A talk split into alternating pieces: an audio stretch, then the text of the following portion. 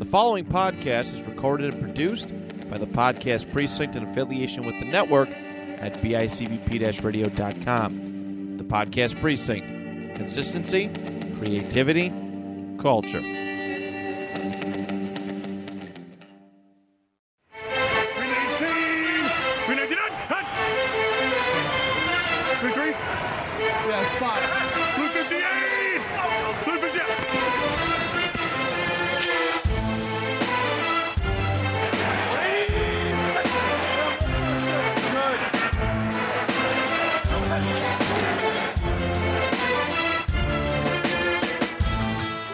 Everybody, and welcome to a brand new episode of the Two Point Conversation Football Talk for Fans by fans right here on the network at bicbp radio.com.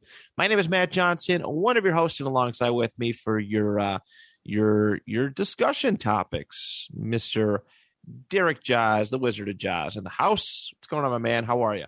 Uh, you are disking. I am cussing. We are discussing all the stuff. I don't even know if that works, but I'm trying it. It works for me. It works for me. I, I, I think I'm concussed. I don't know. I, I'm running off like Concussed, procussed, whatever. I'm gonna swear a lot. It's that's what we do. I'm running on like four hours of sleep, so I totally get it. Uh, Um, that's about what I run on every week. So let's Yeah. let's let's do this. let's do this thing. All right, let's get rolling, everybody. Um, jack Mountain Dew. Regular season is all finished up. We have a lot of uh, lot of fun stuff to talk about. Um, some we got some like lists today too, and uh, I'm pretty stoked about doing that. Let's let's hop into it. Week 18, our takeaways. Um, Josh, let's start off with you. Well, first and foremost, more football is never a bad thing. Uh, the longest season to date, everyone had an extra game. There was an extra week tacked on, and it did not disappoint. There were only a few games this week that really didn't matter. Um, and even like if it, like, I think there are only like two or three total that it didn't matter for either team. It was fun watching like the Cowboys go out and wax the Eagles' second stringers like the Eagles are like, we're not going anywhere. We're in the playoffs, but we're not really, you know, up or down. So whatever, we're gonna run our second string out there, and you're not gonna get a real feel for us at this point at all. We'll see you in a week or you know, whatever it may be. And I mean, 51 to 28 or whatever it was, that was crazy. That was wild. Um, you know, see, seeing how Joe Burrow basically tagged, I mean, he, he sent Kyle Allen a text saying, tag, you're in to let him know that he was starting on Sunday. Yeah. I, I, that scares me. The Bengals scare me. They could have finished higher in the standings and they went, we don't care who we play. We're here. What we do, we could finish seventh or, or uh, we could finish fourth or third, or I, I think there was some weird scenario that could have finished second. And it like we could play anybody on the bottom five, six, seven, eight, or nine or 10. Or I think like the, the Ravens were somehow 12th but had a shot or something stupid. And they basically said, we don't care. We're gonna like we're not gonna get anybody hurt because like it, it doesn't matter if we get a favorable matchup if Joe Burrow's leg is broke, Right. and, or Joe Mixon has a concussion, or like um Ja'Marr Chase played, but he was on a very limited snap count. Like they basically said, we don't care, bring it. That scares me. That that attitude scares the shit out of me. it, it's it could be a good thing, could be a bad thing. I know they did get ravaged by COVID this week, but you know they did beat one of the top teams in the AFC a couple weeks ago in Kansas City. Sure uh, you know, which is a it's got to feel good. It's it's definitely got to feel good. They get a you know that week for the most of those guys to rest. I think a couple of the offensive linemen, defensive players, and I definitely know that Joe Mixon was out with COVID. Um, you know, get a little a, a mini bye as, in a sense before as the, before Yeah. they head into this playoff stretch, and you know, Cincy's definitely one of the most I think exciting teams right now. Very, I mean, this is a very we're going to talk about it later. There's some very, very good quarterback play in this in this 2021 postseason. Very, very good. And Cincy is one of those teams that's scary, could be ended up. You know, I- I believe they could at least win one playoff game. Uh, maybe make a run. Who knows? Yeah. But at least one playoff victory. Uh, you know, for the first time since the the, the very early 90s.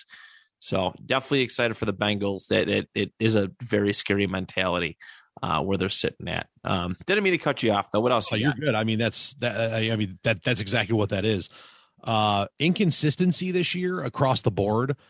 made and bra- made and broke some teams. Uh, I apologize that that inconsistency Nah, really, I mean, really broke the uh, the Colts. They they lost probably two or three games early that they, I think they should have won. Mhm. Um, I mean, they they had big leads in two or three games that they lost. Yeah. in the end. Oh, yes, they did.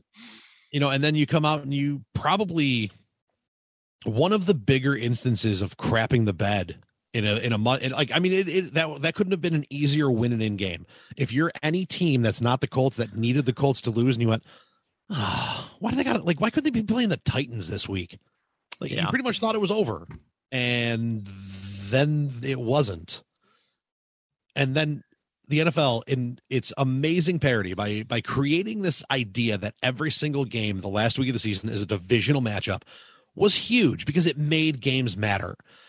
You know, week 17, now week 18 used to just be kind of a crap fest where five teams, maybe total, were playing hard. And, you know, you'd have the the Bills who are fighting for a, a wild card spot, playing the the backups from the Steelers and losing to Byron Leftwich somehow Oh, yeah, good times. Right? I mean, like that, you'd have those games, and like uh, this time, if again, it felt like every single game almost mattered in some way, shape, or form. And then you you put the one game that it was it was a showdown. One of these teams had to win, and the one who did was going was going dancing. And the way things played out, they could have tied, and both went dancing, and it made for one of the most amazing, amazing ends to a season I've ever seen. You could have kneeled the game out 0 0, shake hands. Let's try to meet in the AFC championship and settle it for real. Probably wasn't going to happen, but it could have. And they played a slobber knocker, an absolute brouhaha of, of a football game, and went to overtime and then kicked a field goal and then kicked a field goal and looked like it was over. It looked like it was done. And then the worst timeout ever called in the history of timeouts Yeah. season. I I have I've tried to look at this every which way. I don't know if there's a single solitary way, shape, or form that the timeout being called there by the Chargers makes any sense at all. Analytics, baby. I, like, but it, it literally makes zero sense. And then you come out with the absolute worst explanation for it ever. Oh, I wanted to get my best run defense out there. First off, you'd been stopping the run. Second, they were in a passing formation when you called that timeout. You put your best run defense out there, and they came out with a heavier package and stuffed it down your throat for 12 yards Yeah. none of the none of this looks good. And then there's obviously the you know the, the video Austin Ekeler talking to one of the Raiders, and he's like he says something, and uh, like Ekeler's eyes roll back in his head, and he like throws his head like, "Are you kidding me?" Like Derek Carr, like, yeah, the timeout changed what we were gonna do. Oh, we were always gonna try to win, but it definitely changed what we were gonna do. What? like, Yeah.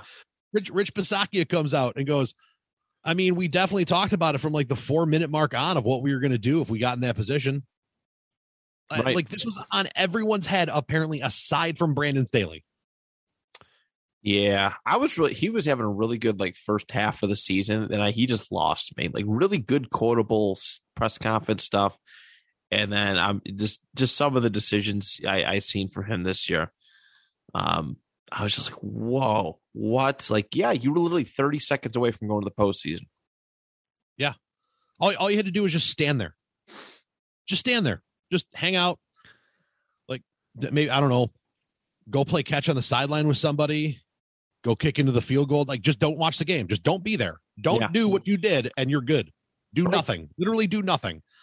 And the best part about this is that timeout not only cost him and the Chargers, it not only broke the hearts of the 19 LA Charger fans that live in LA, but it saved Las Vegas, not not the Raiders of Las Vegas, the sports books of Las Vegas, over a billion dollars in payouts because teams or bettors found a way to parlay a, the Colts loss into this the tie with a spread to pay out on a hundred dollar bet on that like the way they did it would have paid out over two hundred and thirty thousand dollars for a hundred dollar bet. And you know the people that are doing that crap are not betting a hundred bucks.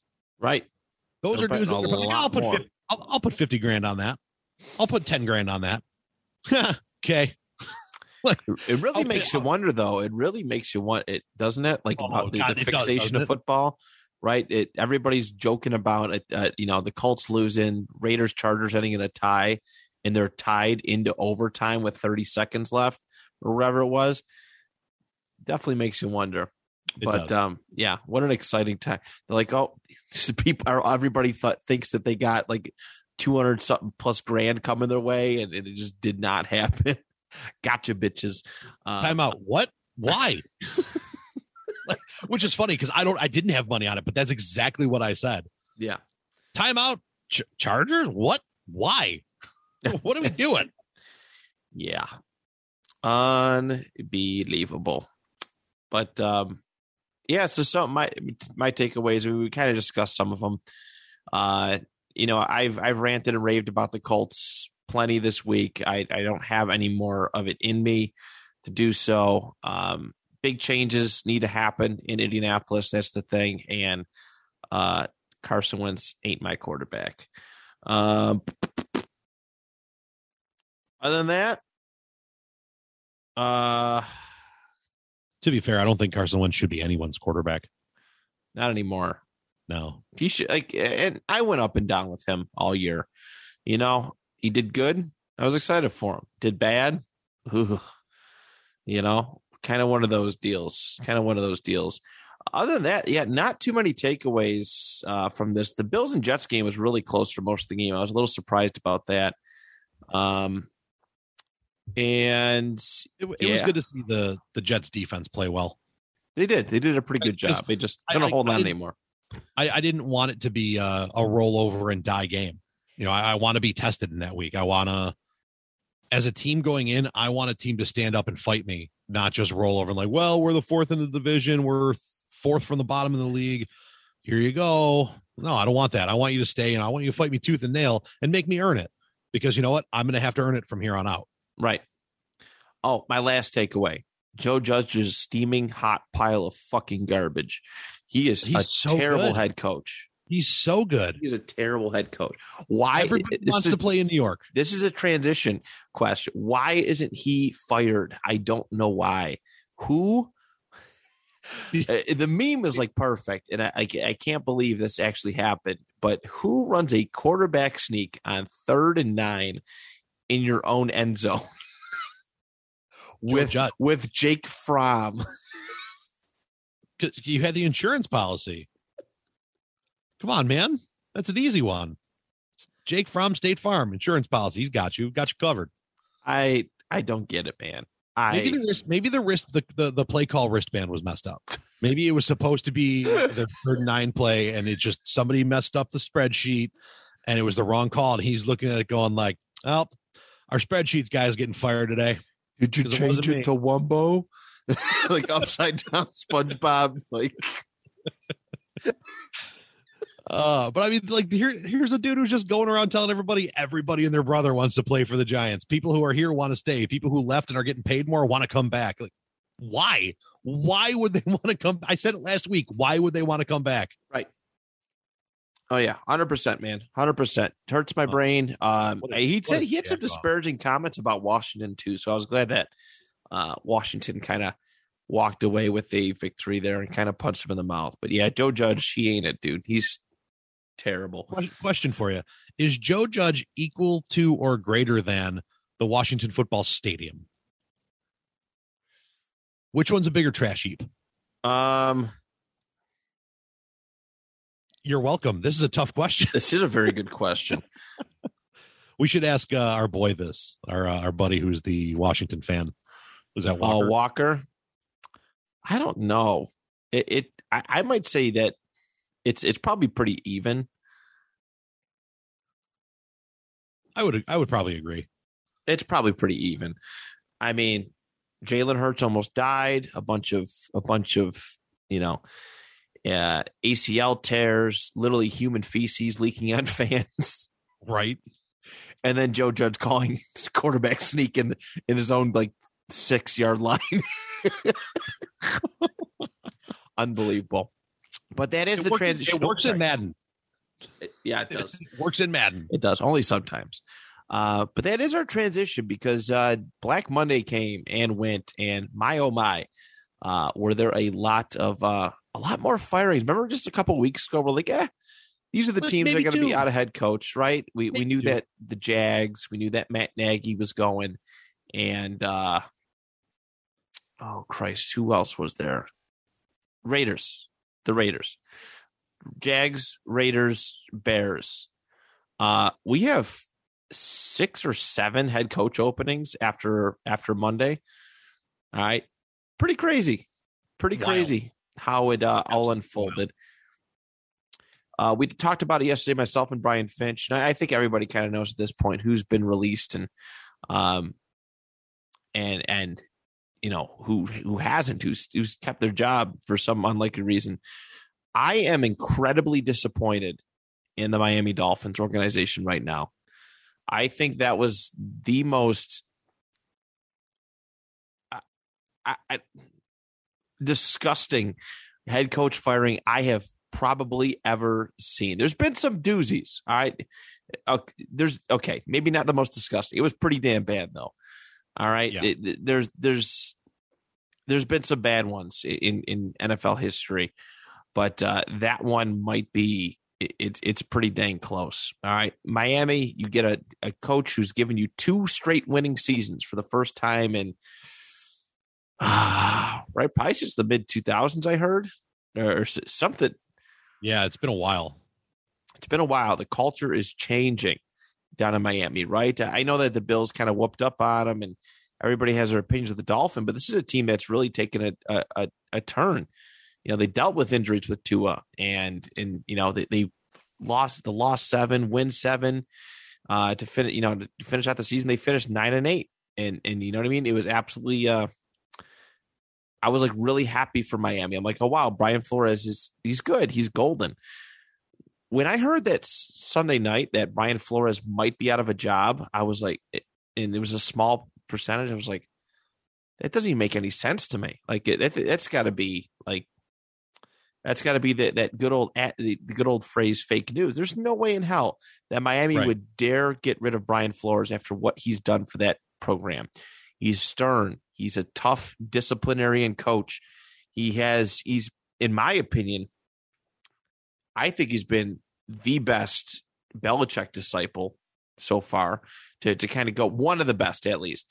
Um to kind of go off and do his own thing and be relatively successful. I know it hasn't translated to playoff appearances yet or an AFC East title, but Miami was definitely, definitely not just you know not the joke it was under the Adam Gase era or some of these other coaches uh, over the last decade. They were establishing a really good culture. Um, I'm really upset with Miami. Like it, it's not my favorite team by any means. It, it, there's a lot of people who just don't understand it. If anything, their GM Grier should be gone for some of the the the bad draft picks and in you know free agent signings and trades that he's made over the last couple years underneath this Flores regime. You know, with Flores as head coach, I, I I'm I'm I'm pretty disgusted. Everybody else, understandable, right? We all knew Nagy was going. Um, I think Zimmer was a little bit of a surprise, but I kind of it felt like the time was right. Um, Vic Fangio, I understood. That's you know that wasn't too crazy. Um, I'm trying to think who else did we? I think that was pretty much it for Black Monday. I could be missing one. Uh, there were a couple GMs mixed in there, and that's, yeah, I think that's mean- throwing me off. I I think I think Zimmer and Spielman getting getting chopped is surprising because I think I I mean Spielman put a good team out there. You got one of the best running backs in the game, two of the best like the best two of I mean really a one of the best receiving tandems in the game. Justin Jefferson I think has worked his way into a top 5 conversation as, as like alone. Yeah, I mean, it- you you haven't put a bad product out there, so I understand Zimmer, I guess, because for underperforming with that roster, but I I don't know if Spielman was the problem. And I also heard now that uh, part of the reason that Flores got let go is because him and the um, I just seen you put it in the group chats. I did. I did. so um I like part of the reason that Flores got let go is because him and the GM in Miami couldn't get along. You Right. know, it was it came out that Flores wanted Herbert, and GM said nope. Tua is the dude, and you know the just a lot of it. You know, a lot of a lot of what was going on there was just disagreements between the two. So they let Flores go, uh, and I think Fangio's he's it, it wasn't shocking, but it also, I mean, a little bit surprising. You know, you, you didn't put Yeah. him. You didn't put him in a good spot to win. You, you had a good defense there. I mean, that defense shut shut down some good offenses this year. Your offense was the problem, and part of that was Offense You know, is terrible. Like I mean, who who is you- who's getting him these quarterbacks? He's had three different like like going into the season, three different starting quarterbacks over the last couple of years. Yeah. Joe Flacco, Drew Lock, Teddy and Bridgewater. Teddy And the, one of the biggest problems is you couldn't protect any of them well enough for them to be effective. Right. You know, Ted, Teddy B had a decent year last year with Carolina. I mean, statistically, he wasn't awful, but I mean, Drew Lock's not it. Joe Flacco, no longer elite. Hey man, Question. once you're elite, you're always elite. um yeah, like like yo, fire the dude who hired him. Right. I think it was Elway. Get rid of Elway. I, Yeah. honestly, fire like, the owner. I, I, I no, I, I, I, like in all seriousness, I, I just, I don't understand. Like there was reports that David Culley was going to get fired in Houston, and I'm like, are you serious right now? He did, he did all that. He did pretty damn good for what you gave him, and what he had to coach this team that was filled with a bunch of you know nickel and dime players on one and two year contracts just to just to kind of offset the salary cap damage that Bill O'Brien left the team with.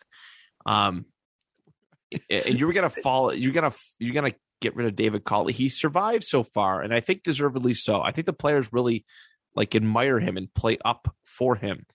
Um, I mean, I mean, Davis Mills just took took the Titans to the brink with a team that looked like the Patriots of seven years ago. Rex Burkhead toting the rock, Danny Amendola going for a hundred and a half and two scores. Like, I well, what am I watching? Am I watching like the the year Brady almost won another Super Bowl in New England? Nope. This is the Davis Mills Texans. Also, David Mill, hot take, hot take here, spicy one. Davis Mills greater than Mac Jones. Davis Mills best rookie quarterback in this draft. I want to say yes. I think if you put real talent around him, I think he's going to be special. I think, I think he if can you be. put him on the Patriots, the Patriots take the AFC East this year. That's interesting. That I is mean, interesting. Mac Jones is captain checkdown. I've seen him sling it downfield a little bit. I th- I mean, he he has the fewest air yards I, I think Davis. qualifying quarterback. I think Davis, it- I I think Davis. Based on what I've seen this year, I would say that Davis is number two.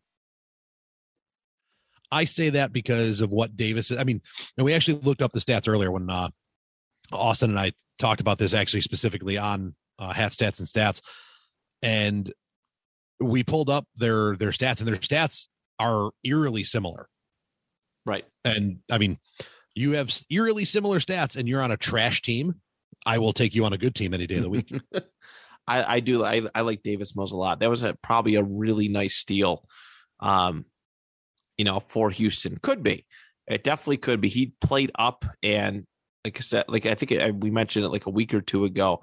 Houston finished with the same amount of wins that they had with the Deshaun Watson last year, with a much worse team, and and yeah, it's uh it, it's pretty crazy, but yeah, overall, just disappointed in the Brian Flores news. That's probably my biggest shocker, and too. I would take him any day. All right, head coach as a coordinator, I would take him in Indy any day. I really, truly, I, I truly would. I think Flores has that that tough edge. Just hasn't had that roster that you know that fully fits his image of what a football team should look like. So I'll tell you what, if Leslie, if Leslie, yeah, if Leslie Frazier goes and gets a head coaching job, I will take Brian Flores as my defensive coordinator in Buffalo every day of the week. mm-hmm.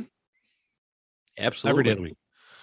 Absolutely. Flores is he's incredible. What he, you know, some of the stuff he did with the the, the Patriots defense a couple years ago. Um, I think he was post Matt Patricia. I think he f- succeeded Matt Patricia. Um, eh, but he was damn good. He was really really good. He, Yeah. Or he, I th- no, he was around during the Patricia era. Excuse me. Yeah. Um, but um, but yeah, pretty disappointed with Flores. Uh, what about on your end? Was there any you know major surprises outside of him? No, Flores was the big one, and, I you, love to see an inept organization doing inept organization things when they're in your division. I mean, this is this couldn't get any better. I know. I just seen that because they beat the Colt uh, because he beat the uh um because he beat the Colts as bad as he did. They're gonna like uh, they're interviewing that Darrell Bevell or whatever the heck his name is, the Yep. interim head coach for Jacksonville. They- They're interviewing him to be the new head coach. Please sign him. He was a flop in I think Oakland a couple years ago, Yeah, almost a decade They, ago. they also requested uh, Brian Daboll, and I'm like, Brian Daboll's not going. Like, first off, you, like you can request it. I'm I'm hoping the Bills are like, no, I because I like a, like your your offensive coordinator going in division to be a head coach that kind of sucks. Yeah, but at the same token, like I really think he would look at that and be like, wait, you got rid of the last guy because he didn't get along with the GM. Like, there's nothing here telling me the GM is going to come in and be like, hey, man, what do you want to do? Let's do it. Like, I'm probably not going there. I would consider this if you if you got rid of that dude too, but I'm not coming in and being micromanaged by some asshole who is going to tell me how I need to run the team and when I'm the one running the team a certain way. correct. Like your your job is to get me the players I need, not to do whatever the fuck you want and hope I can make it work. Whole, I wholeheartedly agree. Yeah, that's that's going to be one that, uh, you know, uh, somebody's going to take it because of money, the the ability to be a head coach, and say that they were head coach in the NFL. But man, I would not be like, okay, I'm kind of des- I, I'm me personally desperate for head coach money in the NFL. But if I had options elsewhere, I could stay comfortably as a coordinator where I'm at. I would not go to Miami right now. That's a God, what a no. what a shit show. Yeah, I'm not I'm not touching that with a 10 foot pole after what just happened. No, sir. Yeah. I have I have no confidence that you're gonna A give me the team I need to succeed and B provide me with the support I want with like hey, this is what I want to do. This is the type of this is the type of player I need. This is the offense I want to run. Don't care. Oh, great. Thanks for bringing me here. awesome. Terrific. What's Yeah. Bill what's Bill O'Brien doing? Let's put those two in the same room. Oh God. Um, gross. Absolutely gross. Let's move on. All right. So the next three questions are playoff related, ladies and gentlemen, uh, our wonderful listeners. Playoff related. What I want to do today, um, with this, we obviously the playoffs are a, a big thing. Everybody's excited. Playoff football is one of the best and saddest times of the year because, man, the playoffs really mean something. There's nothing, you know, playoffs make or break careers, but also knowing that a little more than half the NFL is, you know, is done playing football for the season until, you know, things can kick in again in August as far as games go, and realize that the season's almost over. It's it's a it's one of those mixed emotion type years, but that's the pride of this time football this time of year. What I want to do with Jazz is we're going to go through for discussion topic number three. Myself and uh, and him, him and myself. Let me use proper English. Pardon my Niagara Falls High School education. You don't Uh, even talk good. we're gonna go through for discussion topic number three. We're gonna rank from uh, worst to first our uh, our NFL playoff team rankings. So uh, so what we'll do, Jazz, is uh, we'll do you know fourteen. You and I will say who we think. Thirteen, so on and so forth. All right. Yes, sir. All right. So let's start off with your number 14 team uh, for the the uh, the 2021 NFL postseason. So I I did these in rank of A overall talent and B how you're playing currently. Okay. Just just to put that out there, like uh, that that is that's what went through my head when I made this list. So like, there's teams that you're like maybe a little bit lower because they're not playing well currently, even despite the fact that they have a talented roster. Just just to throw that out there. That's good. Uh, yeah. Number number 14 for me is the Eagles. They are easily the worst team in the playoffs in my opinion. Uh, 100%. I, I'm same boat. They've beaten a lot of bad teams to kind of get there. I am happy for them. Don't don't take don't get me wrong. I'm happy that they actually made the postseason. I uh I retract what I said several weeks ago about the Colts winning the uh the trade. It was a, after the Arizona game. I was a little uppity. Um sorry, the Eagles have won the trade. postseason, elevating their team. But yes, they are the they are probably the worst team. Um, not a good, not a very depthy uh, NFC roster this year or Ooh, NFC depth- NFC Depthy, I like conference. I love that word, depthy. I don't know if it's a real word, Yep. but yeah, 14 uh, Philadelphia. Who do you have at number 13? Uh, number 13 for me is the Steelers. Mm-hmm. Mostly Same. they just, I mean, you, you can't discount Tomlin. You can't discount, I mean, that whole, like, there's a lot of dudes. Uh, there's a couple main dudes there, Tomlin and Roethlisberger specifically, that have been there. They've done it. They've seen it. But uh, I don't, I don't think that's enough. And that that defense is good and can be good, but it's not the vaunted steel curtain defense of yesteryear or the more recent versions of the last decade either. Yeah, I'm I'm I'm in the same boat with with Pittsburgh at 13. Uh very very happy for that Big Ben gets to kind of ride out with an opportunity in the postseason, you know. Um uh and, and a huge, you know, credit to to Tomlin who's been you know, uh, again, right 15 consecutive seasons with a with no losing record. It's it's it's pretty stellar. Um they're just yeah, they're just a hair, literally a a hair above Philadelphia. Yeah. They're winning with defense and a stellar ground game. That's that's that's what it is. Najee's having a fantastic year. Um, what Big Ben lacks in physicality as being a quarterback, he has the cerebralness. Um, uh, you know, it, he's his his cadence as a quarterback is is is is pretty damn good. Um, but he lacks the physical prowess a little bit. But yeah, I'm comfortable with them at 13. Uh, sure. number number 12. Number 12 for me is the Raiders. Uh, they that defensive front and f- splashy offense, I like to call it, where sometimes they look like absolute world beaters and other times they look inept as all hell.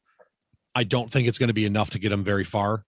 I mean, they they squeezed by an overtime win, which should have been an overtime tie to get into the playoffs. And the Raiders to me just there's just not enough there. And with I mean, it's a great story with all the turmoil, you know, the head coaching change after you know the email scandal and whatever the hell happened with that. And then was it Henry Ruggs and then four other players get arrested for different stupid things and all kinds of great like, it's a great story. It really really is a fantastic fantastic story. But I don't think that story gets told much further than this week because I just don't think they have enough to match up really with anyone in the playoffs above them. Probably not. Probably not. This is our first difference, though, and we're probably not. We might not be too far off. Number twelve is where I have New England. Um, number twelve is where I have New England. I, I've loved seeing you know the Patriots kind of rebound this year. You get a rookie quarterback, and you you, you take it straight to the playoffs. That's a huge, huge confidence booster as far as Mac Jones' development going forward, especially with some of the roster. You know that's that that's that that's in New England. It's not very stellar at all. Um, I'm concerned about New England because they're going into the postseason cold. They've lost three of their last four, the only game being a 50 to 19 victory over Jacksonville. Over the last month, they've lost to Indianapolis, Buffalo, and then they lost to Miami in week uh, in in week 18. They're playing Buffalo this weekend. Um, and uh, it's it, it's not it's it's never a good way to go into the postseason. Is is with a loss, um, as as well as as, as many losses as they did um, get. I think they could they you know it, could they beat Buffalo possibly not maybe not with the way that Buffalo's playing right now, but um, but yeah, I'm going to keep them at twelve. So the Patriots, I'm to stem this right in. They're number 11 on my list. Yeah, I got Uh, Raiders at eleven. So and a lot of that is yeah, they're above the Raiders for me solely because of the Bill Belichick factor. Uh, having a coach who's been there and had the amount of success that he's had with just how good he's been in the past, and I mean he's got him he's got him playing well for the most part of the season. But I mean, and they're they are they are I mean there and there's probably two or three teams on this list that are just limping into the playoffs. You know, the the Patriots went on a little bit of a tear. They were world beaters. They were going to win the AFC East, and then they weren't. And in, I mean, in pretty immaculate fashion, went from "Oh my God, it's the Patriots division again" to well, they're lucky they went on that midseason tear because if they didn't, they might be on the outside looking in because I, they're they're just not. They play pretty solid defense and they can run the football. The problem is when they don't, they don't win, Right. even when they play good defense. And barring a uh, barring a 50 mile an hour gale force tornado hurricane earthquake thing that we went through in Monday Night Football, being the gigantic equalizer, I, I don't think the Patriots can hang with the Bills in this game. All right. Yeah, as I said, I got I got the Raiders at eleven, pretty much for the same reason that you said. They're a very fun story, but what a tough outing for your uh, for your first matchup. It's going Yeah, against uh, Cincinnati. So, all right, what do you got for number ten? Number 10 for me is the Cardinals. Uh, another team limping to the end here. At one point, they were world beaters, and now they are pedestrian as all hell. They, you know, and, maybe getting, I, I, and I don't know if D Hop is coming, is coming back or can be back in the playoffs. I know he, they, It's rumor that he can be. Right. And it's just a matter of whether or not he will. I know he went out for the rest of the regular season. I think it was kind of a we're going to make the playoffs, so get healthy for the run. The problem is uh, they don't look good for the run. And I mean, I posted a couple weeks ago the and we talked about it. Joe Judge got fired. Oh my god, live and in living color. Thank God. That is cr- sorry to interrupt you. Oh, you're good. That's big news. That's huge news. Big news. Beautiful. Bye, Felicia. but uh yeah, so uh the Cardinals just, just limping to the end. They they don't look like the world beaters they started out as, and another tough matchup with the Rams coming up, and I don't know that that game could be an absolute slugfest offensively, a slugfest defensively, a blowout on either side, or just awful across the board. And I I, I don't know how to feel about it honestly. Yeah, that's fair. I actually have Arizona in the same spot as well for the reason they they're another team who's going in pretty uh pretty dang cold, right? They they've fallen off huge. They're they're literally in the postseason. Uh they had another back half slide. That's basically what happened. They're they're they're in the postseason because um because of what they did in the first half. Yeah. Right? They've won what are they nine nine or ten wins they have. I think they went 10 and 0 and then are 2 and 8 since then or something or whatever the hell that the math works out to be. Yeah, it's it's not great. 2 and 6. Um, yeah, if they don't get D Hop back, man, they're they're it's it's a quick bounce. It's it's a quick bounce for them. Um, let's see. Dang, that's this is crazy. Sorry, No, you're you're good. You listen, I I wholeheartedly understand. but um, yeah, ten. I got Arizona. What do you got for number nine? For uh, number 9 I got the 49ers. I like the Niners. I liked them at the beginning of the year. I picked them to win their division. They obviously did not. But uh I they've been playing well. They figured out a, a pretty pretty fun offense. They figured out how to put Deebo Samuel in every position possible on the field to do well. And you know, like they joke around with Atlanta with Cordarrelle Patterson being the uh, the Swiss Army knife, and I think Deebo Samuel's more so that. Deebo's good. You know, and he, and, he, and like and the like the cool part is is he can hit the home run from anywhere. Lined up as a receiver, lined up in the backfield. He threw a touchdown last week. He doesn't care. Put him on the field. He's going to get you some tutties, and that's just what it is. Um, do I think this team is built to last? I mean, defense and running game usually plays in the playoffs. I just don't know if they match with again with what's ahead of them in the postseason. I think they could upset people. I have San Fran here as well. I think they could upset people. Jimmy G is very inconsistent. He played a hell of a game against the Rams in Week Sure 18, uh, which you know could have saved his tenure. I think this postseason is very important for, um, very important for Jimmy G and his future with this organization. I think so too. But uh, yeah, I, I they're they're very good on defense. I, I think. Well, I mean they got a Bosa, so they're they're pretty dang good. Offensively, they're fun. They um, they lost a little bit of their fun factor throughout. I mean, it's injuries and, and all that. You know that that's definitely hasn't helped them. But um, San Fran, who do they have the first round? They are playing. They're visiting the Cowboys. Visiting the Cowboys. That that's a tough one. I we're making our picks tomorrow's episode, but um, yeah, that's a toughie. I agree. But um, yeah, Hey, S- that- San that- Fran at nine. That's a pretty pretty decent coin flip for me. I'd say so. Yeah, I'm gonna go San Fran at nine. Uh, what do we got for number eight? Number eight for me, uh, and this is might be one of the first ones that people look at and go, "What?"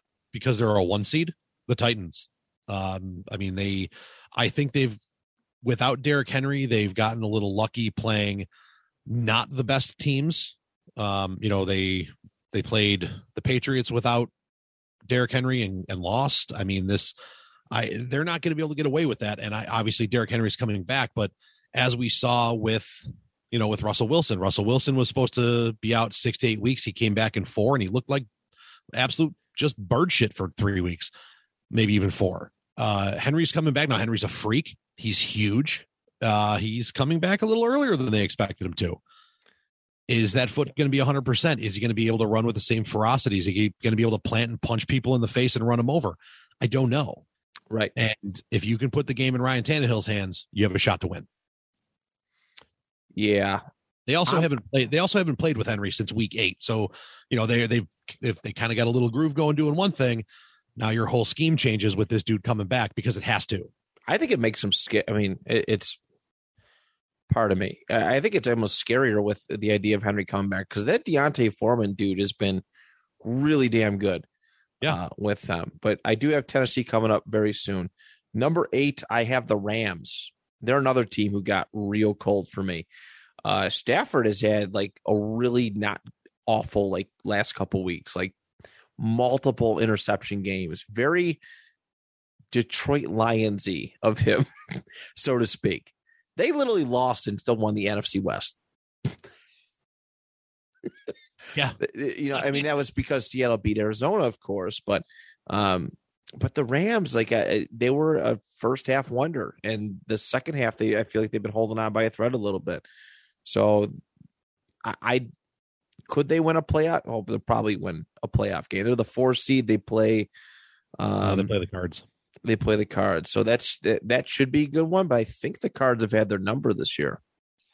Uh, they're one and one. The, they're, they're split. So They they dominated each other. Uh, the first game, the Rams felt like it, it was it was a closer game. I think both games were fairly tight, but it was like the, that tight game that wasn't as close as the score dictated. right, And uh, the Rams lost the first one during that ten game winning streak. Mm, that's And right. then the Rams came out and and got their revenge on the on game two. That's right. That help. That's what helped them put them over. So, um, but yeah, I got the Rams at number eight. Uh, number seven for me is the Cowboys. When the Cowboys click, they are scary. They are very good. Um, I think the Cowboys, and we said they're playing the Niners. I think the Cowboys win hinges on their defense taking the ball away. You know that that offense is hit and miss. It it should be high powered. They should throw for 500 yards, run for 200 yards, and score 50 every game. And somehow they don't. Uh, the offense being the, the the downfall of that team is is shocking to me but that's kind of been the case. The uh, the other side of it is that defense does give up a lot if they don't take the ball away. You know the they've given up one of the most like yardage wise, they're one of the worst defenses in the league. Now yards don't win football games, but the more yards you get, the closer you get to the end zone. So at some point, that's going to translate to some kind of points. And unless they're taking the football away, I don't know. I just don't know. I, I don't think they can keep up that take the like that turnover pace that they were on, and I think it's going to hurt them. For sure. Yeah, that point differential has been a lot against a lot of like the the point turnover. That's all been against a, a lot of bad teams. Right. So uh this is seven is where I have Tennessee. I, I guess I gave a little bit, just a little bit, a teensy little bit more credit.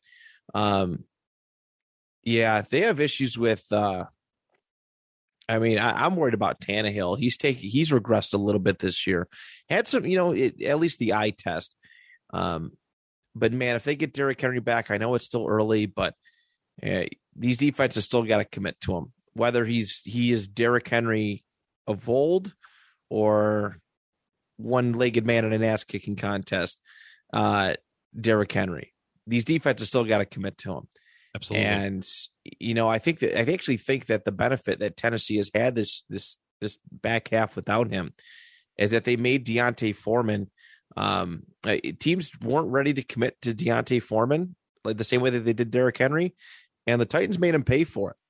So that makes me a lot more concerned uh, about what Tennessee has to offer. So, um, you know, th- this year, I, they that bye was was clutch and and you know yeah that, that that was that was clutch. They definitely needed that to kind of rest and recuperate. But Tennessee at seven for me. Uh, number six is where I have the Rams. I I think on paper the Rams are a very good football team. Uh, they have a coach who's kind of been there, and uh, you, I can never count that defense out. And this offense has the ability, much like the Cowboys. I, to me, they're they're Cowboys ish, with less of a running game and a better defense. Which is, I think, that better defense is what gives them the edge over the Cowboys on my list, and a little bit of the coaching experience, we'll say, of McVay having been there before. Yeah, yeah. I mean, the Rams are frequent visitors. This is a big test for the Rams. Like you traded, not that you guys they, they care about first round picks or anything, but um, you know they they traded Jared Goff to get the answer in Matthew Stafford, right? Matthew Stafford's the chosen one, and this has been a bumpy year. It's it's been a very very bumpy year. It hasn't been as I think perfect as people wanted, it, it- as they expected it to be. If they lose, I mean, if they lose in the first or second round, if they don't make an NFC Championship at least, oof. Yeah, I mean, this this is another year of a team that sold the farm to win it now. And I mean, they're up against the cap. They're up against, I mean, the draft picks just selling them left and right. And here we go. If, I mean, so what? uh, You, and you're playing a divisional game in the wild card. You're playing the Cardinals. If you get bounced by the team you beat out for the division in the first round, yee. Like the the other 27 fans in LA are going to be pissed. Most likely. Most likely. yeah, that is concerning. Um, that was number six, correct? Yes. This is where I have them boys. This is where I have Dallas at. Uh, they do give up a lot of yards, but that defense, when they are together, when they're healthy, is scary good. It's scary good. One of the more, uh, I, I think, just deadlier defenses that they have going. Uh, that that's going into this postseason. I'm not going to lie. I think as a as a package, it's, it's pretty dang good.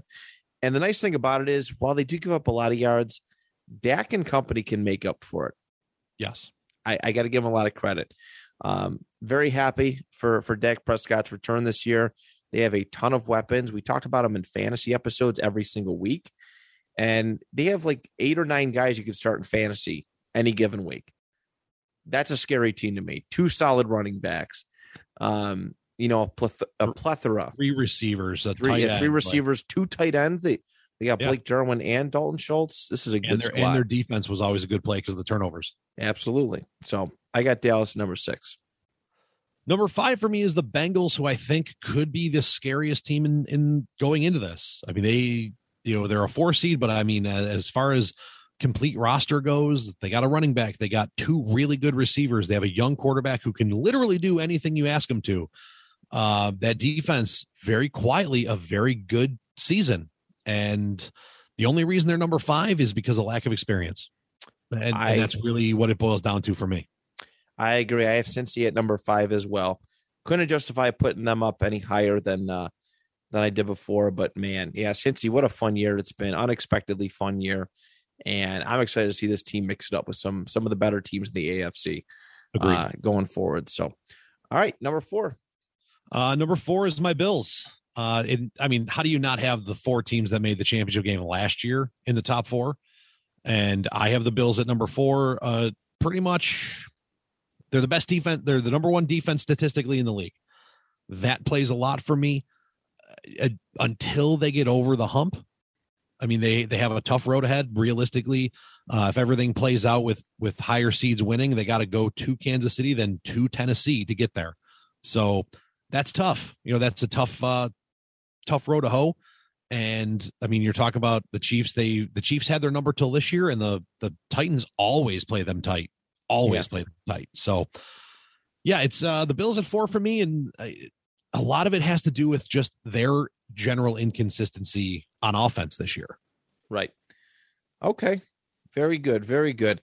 My number four, I'm going to put Tampa Bay right here. And like, honestly, the one through four is relatively interchangeable, in my opinion. But uh, Tampa Bay, they've you know, there's been a lot, a lot of internal drama with Tampa Bay this year. A lot, um, injuries galore. This team that you know, everyone's like, oh, we're gonna run it back. They signed everybody back, full roster, and they added some pieces too. Uh, I don't like.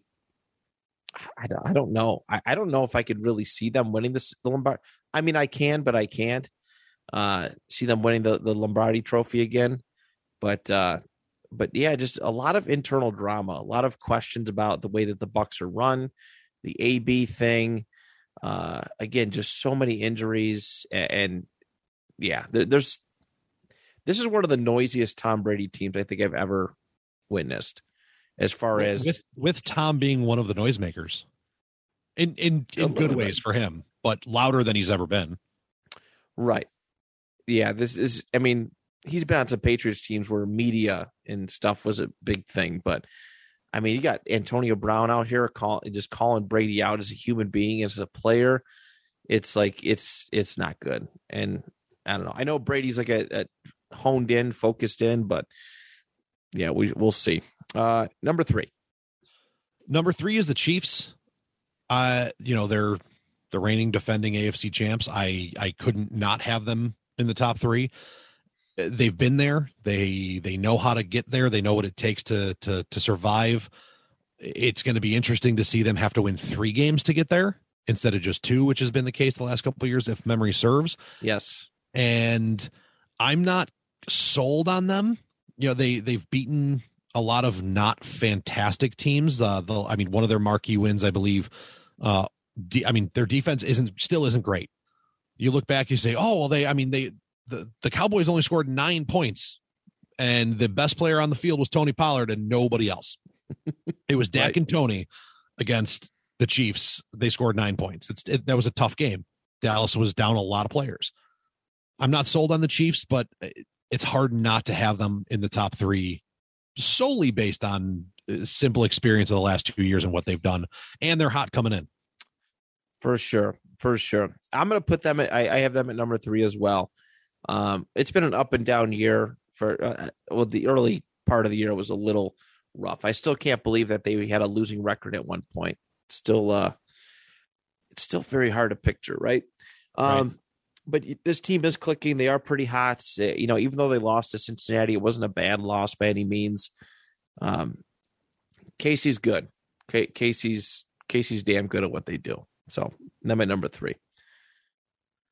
Number two for me is the Bucs. Um, I can never count out Tom Brady. I don't care how beat up this team is. I don't care about the drama. I don't care about any of it. It's Tom Brady. It's still Tom Brady in the playoffs.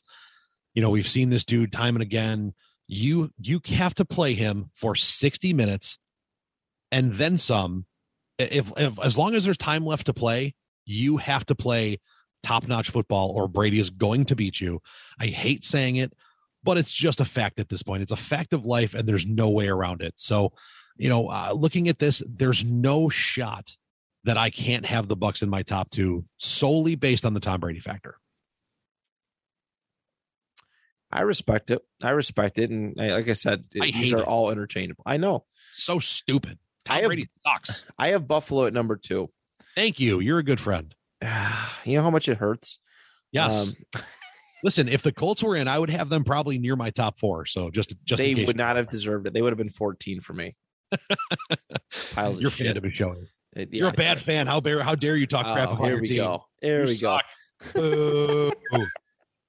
uh, yeah, I'm. I'm. Listen, it, Buffalo's a good team. They, they've they have another team who's who's struggled this year with a lot of stuff, finding the rhythm, but they're just too damn talented, and you cannot deny talent. That's that's that's my biggest takeaway from the Bills 2021 season.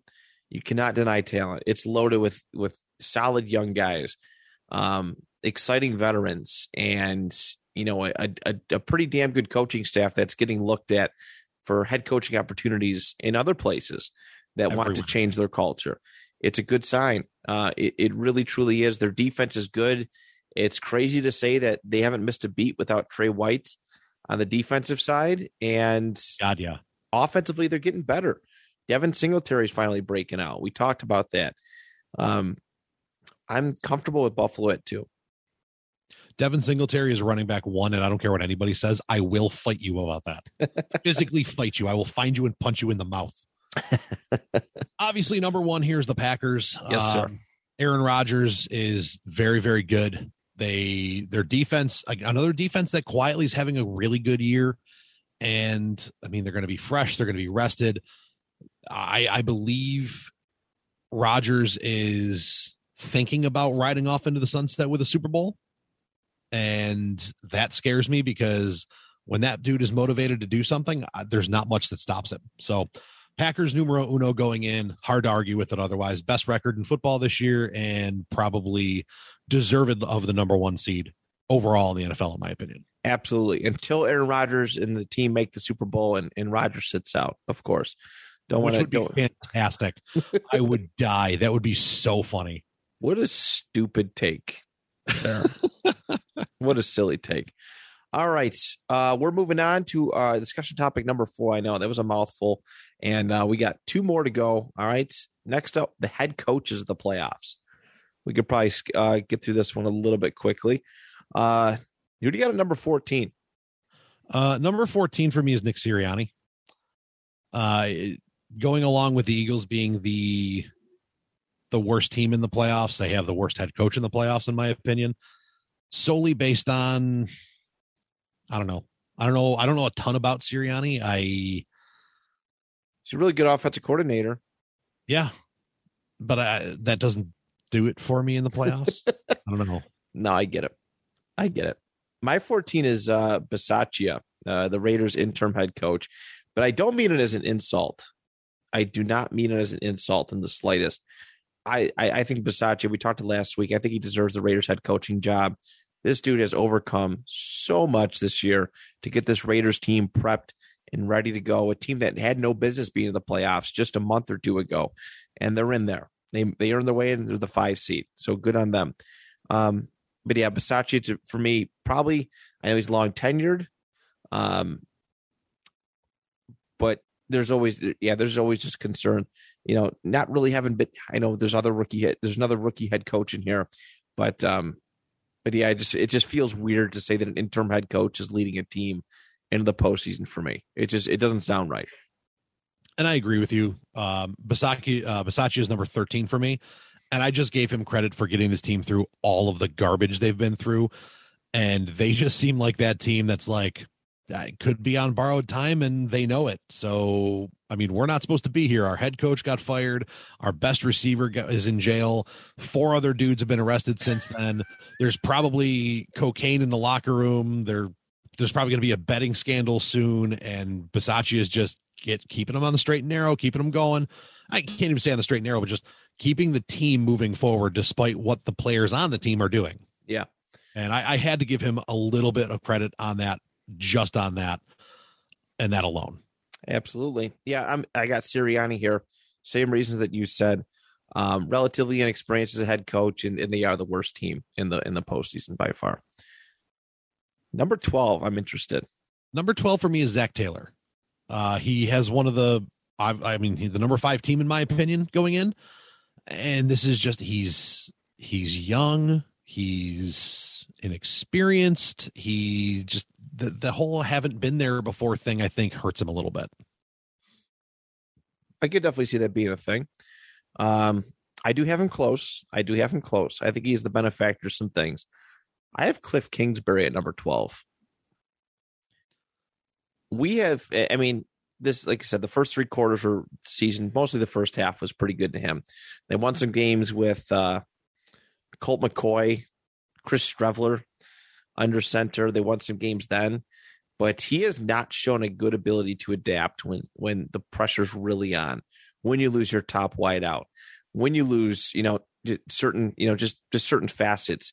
When Kyler Murray is not able to be Kyler Murray as as he's intended to do, this team could not find its rhythm.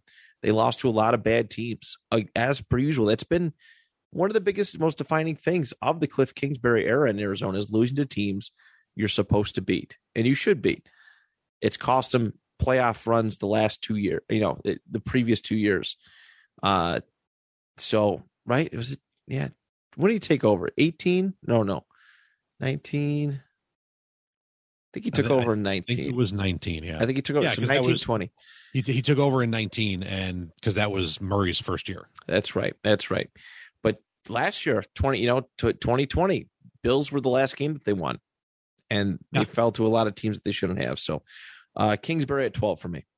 Uh, Kingsbury's at 11 for me. A lot of those reasons you said. Um, he doesn't have the um, the acumen of having been there, and and I know I say that a lot, but when it comes to coaching, playoffs can be above you. You know, playoff the the the the position of being in the playoffs can be above where you're at as a coach. I mean, we saw it with Staley in the last game of the regular season. That moment was beyond him, and I think I think this like the team as a whole might be a little beyond Kingsbury. We're talking about a dude who at the beginning of the year, I think at our quarter and midway points, we talked about him being coach of the year. Yep. He's not even on the radar anymore. No. It, it's not like a small fault, like two a couple guys have jumped him, or I mean, this dude, not even close, not even in the conversation. Uh, there may not even be odds on him to make coach of the year if you were to check. And a lot of that has to do with, you know, last year the Hail Murray was their Super Bowl and they didn't win another game. You know, they started the season 10 and 0 and limped to the end. Uh, like you got to play a full season, man. You got to play a full season. And guess what? You played well enough to start. You're in the postseason. You better hope you can recapture that week one magic you had because if you don't, you are fudged. No doubt, no doubt. Um, eleven. This is where I have Taylor, inexperienced, uh, benefactor of a really good general manager, drafting, putting this team together. Um, Zac Taylor, I thought was in way over his head. I had no idea who he was when the Bengals signed him as their coach. I knew that they wanted to go in a younger direction, but uh, you know the previous two seasons have not been kind to Cincinnati and uh, they have the pieces now to make a, a, a Super Bowl run. I, I, I think him, like several other guys uh, you know, on this on this list, they're just guys, right guys at the right time. And uh, you know, not to say that Taylor's a bad coach by any means, but um, the eye test. That's that's what I'm getting at. Nobody expected Ja'Marr Chase to pan out the way that he did. No. You know, taking him over a, an offensive lineman who uh, every every armchair general manager thought they should have taken. Um, that's a GM move Proved us right wrong. there. Yeah, yeah. Who do you got at number ten? Uh, number 10 for me is Mike McCarthy. I know he has a Super Bowl under his belt with the Packers back in 11, but I I'm not sold on him, man. I don't know why. I don't know what it is. I just there's just a lot happening around that team and that have had that's I, I don't know. I I'm just not I guess I'm not sold on the Cowboys as a whole, which means anyone they hire as a coach, I'm not sold on either. Yeah, I, yeah. I have Mike McCarthy here, no doubt. I was utterly shocked when Jerry Jones was like, "Yeah, he's going to be the next coach of the Dallas Cowboys." Tom Landry, Jimmy Johnson, Mike McCarthy. uh I I just I don't I don't under, I just don't get it. this dude has worse clock management than the Avengers did when trying to trying to get they're, they're trying to stop Thanos from getting all the damn Infinity Stones. All right, he, he's terrible. He's t- they, you know what I mean? It, it's He, it's he comes he he comes across like the Peter Quill thing. Like that's him. Like he's Peter Quill in this situation. Just punch we have him beat, just punching the dude in the face for no reason, pissing him off and bringing him back to to consciousness and getting your ass whooped. Uh, that's what this is to me. Like I, I'm sorry, I- I have coaching experience. I have over a decade of coaching experience. Never in a million years would I condone stuff like bringing our own benches. I don't care how bad the other team's benches are. I don't. Putting my team in a spot where I'm putting my benches on your sideline with my name on it. I don't. Again, that, that just sounds like a go go f yourself. That All right. sounds like you're poking the bear and punching Thanos in the all right. face. Come on, let's let's not. That's not a Jerry Jones decision, or that, that is a Jerry Jones decision. We all know that. That was I a would tell McCarthy. Jerry. I would tell Jerry to suck it. Like, no, we're not doing this. So do we tie them? Is it like a split thing, like McCarthy Jones? Is Yeah, that like absolutely. puppet. All right. Uh, who do we got at number nine? Kyle Shanahan for me. Um, yeah, he's. I think he's done well with uh, with the old Niners out there, and he's got some experience in this realm and stuff. And it just can he? I, I just don't know if he can finish it. I mean, they're I, to me they're That's underachieving question. this year. Yeah. but at the end of the season they started to get a little hot, started to figure something out, some things out. I just don't know if he can finish. Yeah, yeah, I'm I'm close with Shanahan here. I actually have Bruce Arians here, Ooh, which is a little bit uh he he's another one like who I think has been the benefactor of some really really good teams. Great coordinator. We'll never take that away from him. But um, you know what I mean? He he had Arizona for a couple years. He had a great roster in Arizona. And um and yeah, it, it, you know, he, it just fizzled out. He inherited a good team. Learned him and the, the organization learned a really a legendary quarterback who brought his friends with him, and that's what Tampa Bay's been. I I feel like Tom Brady's actually the real coach of this team, and Bruce Arians is just, eh, I have to be here. That's how it feels sometimes. It's it's very it's it's a it's one of the weirdest relationships I've, I think I've ever seen with a head coach and, and quarterback. well, I mean they're basically the same age, aren't they? Just about. I mean they could be like drinking buddies. If, you know, if, if Arians looked like he knew what an avocado was. Yeah. That- that's bad. I'm sorry. no, that was good. That was actually pretty good. I'm not one to talk. I'm I'm, I'm in the big boy club too. So, although I do know what an avocado is, guac is life. Number eight for me is Sean McVay.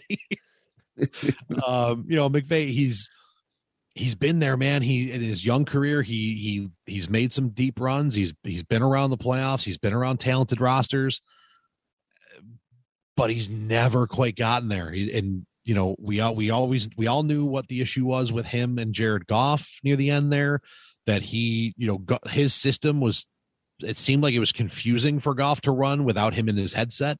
So if you found a way for them not to have the play in and coverage called by the time the headset shut off, he, he was in trouble.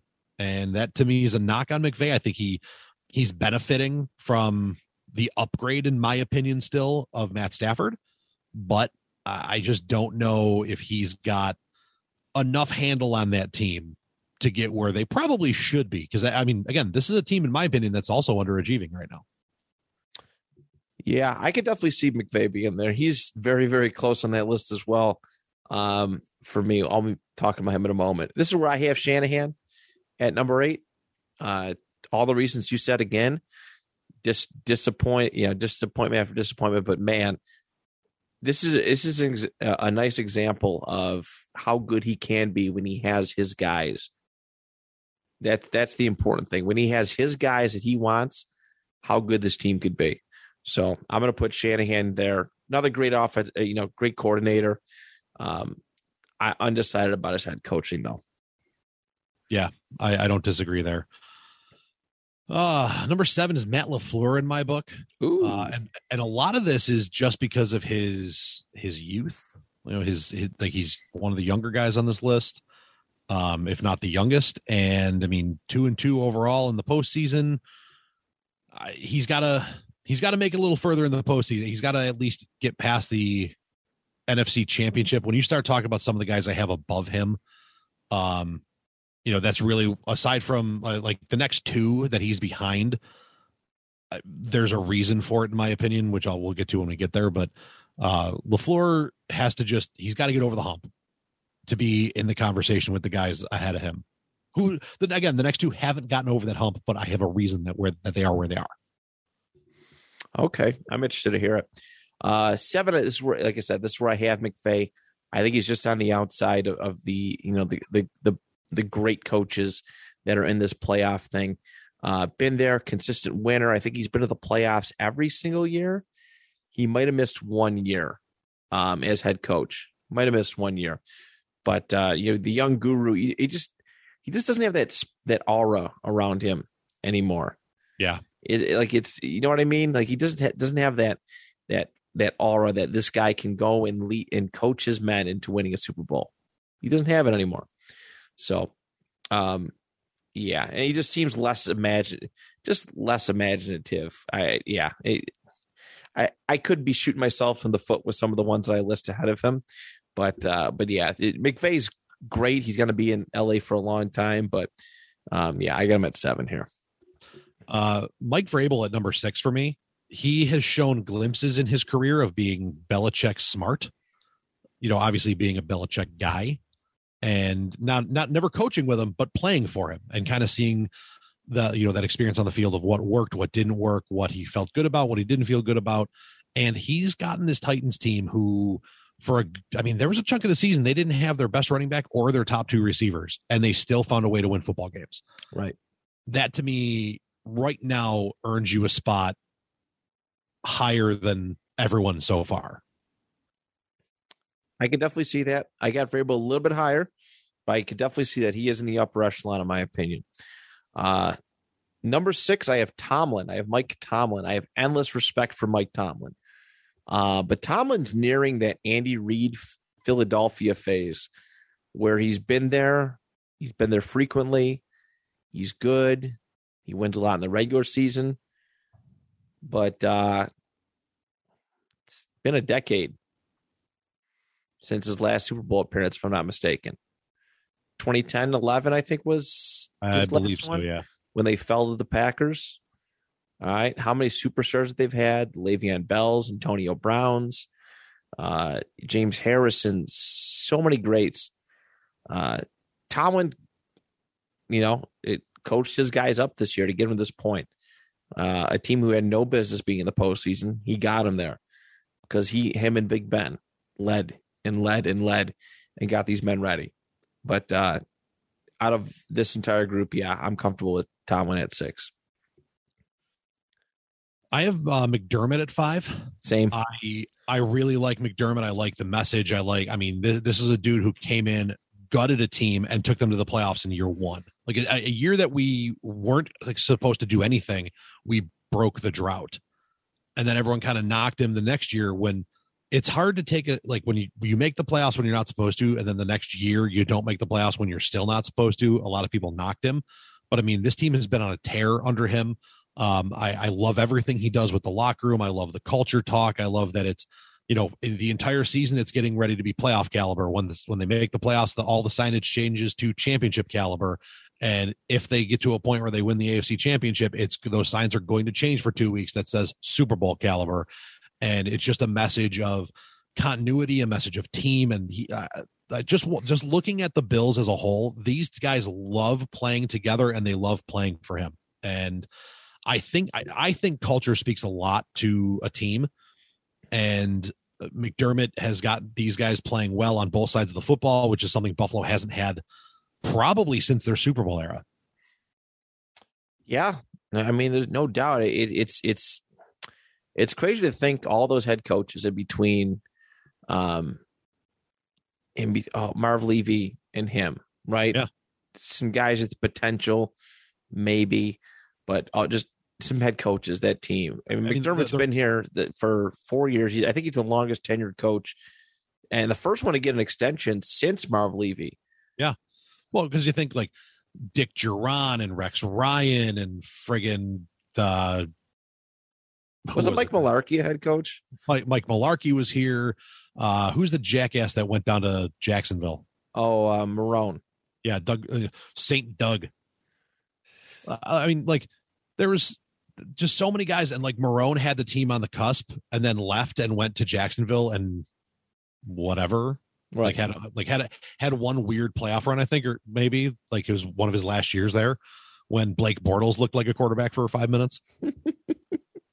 But I mean, uh, McDermott has just turned this franchise around, and he did it in not a whole lot of time. I mean, this is the definition of a successful rebuild. You gutted the team year one, got the dudes you wanted. People questioned every move you made. Oh, are we Carolina North? What the hell are we doing? No, we're getting his dudes that he knows and then finding dudes that he wants from there. Right. And it worked. No doubt. No doubt. Who do you got at number four? This is where I have Tomlin. Um, mean, he's got how many how many coaches on this list can you say co- have coached 16 playoff games? I, I you know I understand that he's he is, I, and I agree with you. He is nearing that Andy Reid, um, in you know in Philadelphia, overstayed his welcome thing. Maybe, Yeah. I, I think he's getting close, but I don't think he's quite there yet. And you cannot, you can't discount the been there, seen it, done it, and has experience in the field in in the NFL postseason. No, you most you most certainly can't. I like that you have him at number four. I think it's fair. Uh, my number four, I have Lafleur. I have Matt Lafleur. Some of the reasons you said earlier, you know, it, he he came in. He's he's been amazing, right? Uh, this is now three straight seasons with with well double digit wins at least. Yeah. Uh, being a top team in the NFC, it speaks a lot to the team that he inherited. All right, they have made some changes personnel wise and stuff. They're growing, but uh, Lafleur, like like a Taylor, like a Arians, has inherited a really good team and has done some really good things with it consistently over the last several years. So, I like Lafleur at number four. Uh, number three for me is this is where I have Arians solely based on the fact that I mean you when you mix in all of the you know the the the Gronk and the party nation that he brings with him, and you know bringing in Antonio Brown and keeping him somewhat under wraps for as long as he did, and you know mixing him in with two established superstar receivers, and I mean you have two good tight ends, and you bring in Gronk on top of that, and just keeping that continuity and that team together. I I think he deserves it, and he's the reigning defending Super Bowl champion coach. So it's hard not to have him near the top. Okay.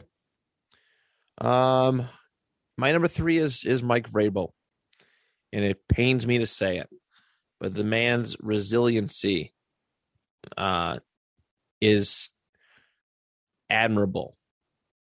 All right, his first year, I think I think he's another one who hasn't been under 500 yet. I think they went nine and seven his rookie, his first year as a head coach. Yeah, I think so. Them in Indianapolis battled week 17. Winner gets into the playoffs 2018 with Marcus Mariota. 2019, he makes the painful decision. I know we're basing this all in 2021.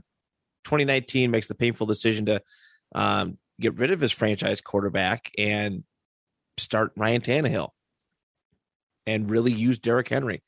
And it's been lights out ever since. This year speaks volumes to the kind of coach that he is.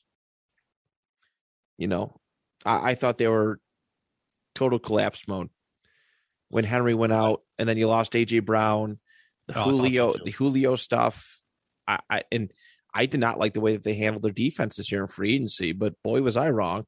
I thought they got worse. They got better. I thought, I thought they did too. I, I I'm very surprised with with how they've done. So yeah, Vrabel number three for me. Number two for me is Andy Reid. Um, I mean, he just always finds a way to get the Chiefs there. Back to back Super Bowls, three year uh, Super Bowl appearances, back to back, uh, back to back to back AFC Championship games. Hard to argue with it. Yeah, yeah, it's it's simply put. I think uh I, I think you and I have this we we obviously have the same. Reid and, and Belichick at two and one, and just because they've been there. They've Yeah, been there. Anybody who doesn't have Belichick at the top of this list isn't a football fan. Right. I mean, it- I hate Bill Belichick. I think he's a just whatever. You know, he's ruined my childhood. But but not having him at one, you're just an ignorant. You're just being ignorant at that point. Uh, yeah, I, I concur. I concur. Listen, I know that you know there's not supposed things aren't supposed to happen in the NFL, but uh, nobody had the Patriots going to the, the playoffs this year. Nobody did. Um, well, I actually, I I did a little bit, but uh, but not quite like this. Not quite like this. I said they had an outside shot, not to toot my own horn. I Um, know. I, I was the dude that said uh going in like prior to the Bills game or well prior to the Bills game that they'd be lucky to win three more games this year. So swing and a miss for the big guy. All right, let's finish it up, everybody, with uh, number five. We're going to rank all 14 quarterbacks, and we're going to take this thing home. Uh, who do you have at number 14? 14 is Hurts. He's young, he's athletic, but he just hasn't shown me enough to to do what he does against good defenses, especially in a playoff game. Ditto. Ditto. Um, seen some glimpses of goodness. He's made a lot of errant bad throws, rookie mistakes, even though he's not a rookie. Um, but he's done enough on the ground uh, to be to put this team in the in the spot to win. So 14, Jalen Hurts. Who do you have at number 13? Number 13, Jimmy Garoppolo. He is a high end game manager. I don't think that plays well in the playoffs. He, as of late, has kind of shown a little bit more go out and get it, but I, until I see him go out and win a football game for a team for the team, I I'm not there yet. Okay, I could definitely see that. Um, 13, I have Big Ben here. I have Big Ben. All the love in the world for Big Ben. Uh, and, and going out and again making the postseason this year. But uh, you know, he just he has not been the same. He has definitely not been uh, the same guy. We know his physical limitations. He's good for a good deep ball once or twice a game. A lot of the other stuff is limited. Uh, short range stuff. He almost overthrew Najee Harris like five feet in front of him the other day. uh, Najee had a sick catch and he turned it up for I think for a first down or something like that. But Big Ben, uh, yeah, at number thirteen. So uh, you'll have to forgive me here. I'm wrong. I have Garoppolo at 11. I have Mac Jones. Oh, that's okay. Yeah, I have Mac. I, I looked. I'm like, I'm just looking through my list, and I'm like, wait a minute. I have, I, I, I have Garoppolo on there twice, and I spelled it differently both times. Maybe that's why I missed it. Uh, J- Mac Jones at 13, rookie quarterback, fewest air yards uh, per per passing attempt for qualifying quarterbacks this year. He just uh, you want to talk about the the quintessential game manager when he's got to go win you a football game he's probably not going to at least right now so then going to 12 is the even more game manager of Ryan Tannehill. He definitely isn't going to go win you going to go win you a game. Uh, I, I mean, and then 11 being Garoppolo for the same reason. These three dudes are just they're game managers. They're not go out and get it quarterbacks. And I think going into the playoffs, I want a dude who's going to go try to win me a football game. Okay. Uh, 12, I have Mac. I have Mac Jones. Um, rookie. He, he has made some big time throws, but um, but yeah, this kid is in a very very elite class as far as AFC quarterbacks go. Um, yeah, you know, Roethlisberger obviously a lifetime thing, but um, you know, but yeah, Jones and and Jones is pretty much on the low end, and I have Jimmy G at eleven. I have Jimmy G at eleven.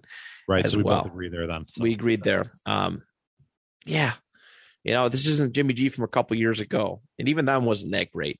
Uh, This is your mom's Jimmy G. This is your dad's Jimmy G. The Uh, new Jimmy G. the new Jimmy G. Who do you got at number ten? Number 10 for me is uh, Derek Carr. I like Carr. I think he's got a lot of heart, a lot of guts. I just, I mean, this could be, this could turn out to be a moment that's just beyond him, I think. Uh, This is his I first mean, playoff start ever. Yeah. and, and when you have to fight this hard to get your first playoff start ever, I, I, I mean, the only thing going for him right now is there's really no pressure because they're probably really not supposed to be here. So that's Okay. my, uh, that's my 10. It's your 10. I got Tannehill here. I got Tannehill here. And the reason why I have Tannehill here is because uh, he's done just enough, and which isn't really good enough reason. Uh, if, you know, Derrick Henry is slated to come back and everything's going to be good to go, that's when Tannehill tends to turn it up. And that's not necessarily a guy, I can't put him any higher than 10. But if, like I said, if all things are good with Derrick Henry, Tannehill can can throw it around a little bit. He sure can. It it helps out with the passing game. So, yeah, him at ten. What do we got for number nine? Number nine is where I got Roethlisberger solely based on his experience and his, you know, his, his resume in the postseason. He's the type of dude who, again, probably shouldn't be there. And it wouldn't surprise me if he's not, you know, two or three cortisone shots and four or five lines on the, on, you know, on the snow train to, to get hyped up for a game and just try to do what he can do one last time. You know, he's could be in the porn? biggest bender of, Who's in porn? Ben's life. Yeah, is Popeye spinach. yeah, you know, whatever he's got to do to get there. I, I, I wouldn't put it past him in, in his last year just to, you know, eat his spinach, take his vitamins, a couple cortisone shots, and a little, little, uh, you know what I mean? okay, all right. Number nine is where I have Kyler Murray. All right, this may be surprising to a lot of people.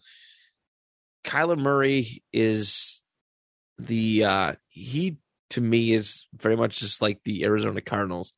Hot early on, fizzles out at the end. His style of play is reckless, it's dangerous, it's exciting. Um, but his body has just shown not to be able to handle it. And we've talked about it when when those injuries start to pile up, Kyler Murray is not the same quarterback. Um, Very depending true. on how you look at this, this number nine spot could be generous or it could be very, very, um, very, very low when it comes to judging him. But yeah, I mixed feelings about Murray. He can sling it. Um, but when you start to take away that mobility from him, that mobility factor, he becomes very, very predictable. And uh, it- it's hard to win games that way. And yeah, I mean, I watched him against the Colts a couple weeks ago on Christmas, and it was just, eh. Yeah. So, Uh, I, I don't think it's a big surprise there, at least for me. I have him at number eight.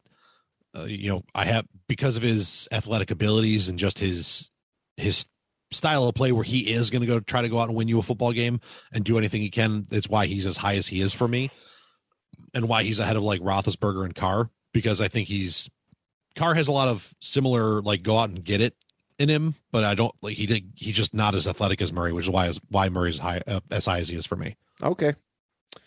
Eight is where I have Derek Carr. I, I've been a long been a, a believer in Derek Carr uh, as far as his ability to play and play good. I think he was top five in passing yards this year. It might have been two or three, um, if I'm not mistaken.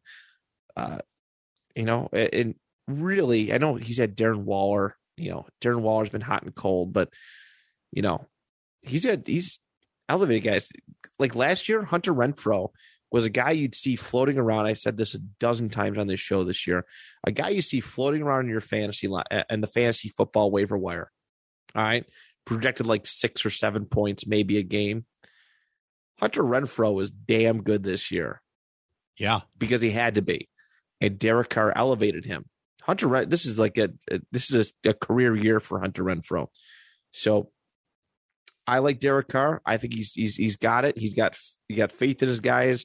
He's a natural born leader, uh, and has been a big part of this team getting to the playoffs. I like what Carr can do. I trust him in the postseason, but I don't like his first round matchup. I agree with that. And uh moving forward, number seven for me is Stafford. I mean, Yep, I, I like Stafford. He's a gunslinger. He's he's got a little bit of Brett Favre too, in my opinion. I, I think Favre obviously did it better. Was on better teams most of his career, but still. Um, and he's 0 3 in playoff appearances, but those appearances were with the Lions. So who knows? I don't know. I he just he doesn't quite break ahead of the guys ahead of him. And that's really what it comes down to. He's just he's just on a slightly less level than everyone I have listed above him. For sure. And that's why I have him at seven. Like I said, this last month, few weeks haven't been great. Multiple interception games have kind of put them uh, at risk of of losing the NFC West and and and not getting a home game. I still love Stafford. I think uh, he might be. I'm not gonna say he's my favorite quarterback in this. Actually, he might. This is he kind of might be, honestly. um, from uh, just a just a guy I want to see win standpoint, he Stafford might be. So I, I that's that's kind of where I have seven. I, I think he could still go.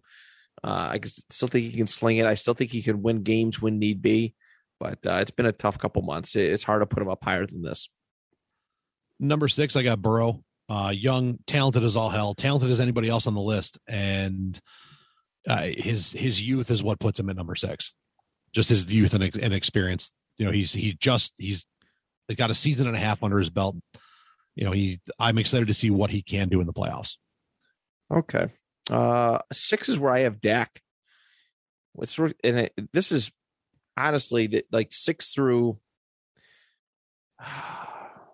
Yeah, I guess six and five are pretty interchangeable. I love Dak. His comeback season's been fun, slinging around, making making weapons out of guys uh, out of no name guys like at tight end and stuff. I you know, Prescott's good. I trust him in the postseason. He's been there. Um, you get these guys just trolling Walker with the Joe Judge news in the group chat. Unbelievable.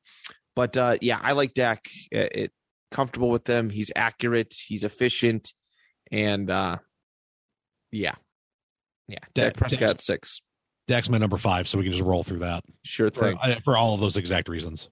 Um, Burrow's at number five for myself. electric gear, electric weapons that make it even better. Yeah, comfy with Burrow at number five. Who do you got number four? Number four, uh, Josh Allen. Same. You know, I I love him. He's he's a go getter. He is literally the do anything to win. You know, fumbled snap on a QB sneak, pick it up, jump over the pile. He's going to run over a linebacker. He's going he's going to stiff arm defensive ends. He doesn't give a flying fiddler's you know what. He is going to go do anything he can, but that can also be his downfall. Hero ball Josh Allen struggles with poor decision making, and it can be something, especially come playoff time, that puts a lot of stress on your defense, despite your defense being number one in the league this year. It it definitely does. I wanted to put Burrow over Allen just because I'm a dickhead, and there's there's other reasons as well. But Allen won uh, with his feet a lot. I think he had like the most or second most rushing yards on the team. Made a lot of plays with his feet and by air. So Allen F four for me. Um, who you got at three? Number three is Rodgers. Uh, you know he's got that almost got a little bit of a NFC Championship. I don't want to call it a curse, but kind of a curse going on, which is to me puts him behind the next two. Okay. Three, I have Mahomes. He's had a he's had. I mean, he's gotten a lot better. Um, he's definitely gotten a lot better. He's he's overcoming a lot of his team's woes, but um, but yeah, still a little wild to me in, in some instances. I honestly these these top three are are relatively interchangeable in my opinion. Um, yeah, so Mahomes at well, three. I for think me. I think two, three, and four are pretty interchangeable. I don't think number one is, but that's uh, fair. Number two is my is where I have Mahomes. He, you know, been there, seen it, done it, and you know, he's the type of dude that he's he's with his abilities, he's never out of it. for sure. Rodgers at two for me. Rodgers at two for me. Uh, dude's just good, and he makes it look so easy sometimes. He really does. Great elevator of talent. And number one, Mr. Thomas Brady. Hard hard to argue with. Love him or hate him. You know, he I said it earlier in the show. He is that dude that if he has the football with time on the clock, you're probably going to lose. Yeah. Yep. 45 years old, passing yards leader, touchdown leader. Um, Jesus, probably going to be the MVP. Um, probably going to be league MVP. But there it is, everybody. That is it. We got through it. Joz, I know this was a long one today, buddy, but I thank you for sticking with me. It's a great time chatting with you. I'm glad to see we're like minded in a lot of instances. Agreed. A couple, only only one or two like big big differences. Most was like a spot at most. Yeah, not too bad. But that is it, everybody. Thank you so much for tuning in. Uh, yeah, go playoffs this weekend. On behalf of Joz and I, till next time, the two point conversation is good. Pick off.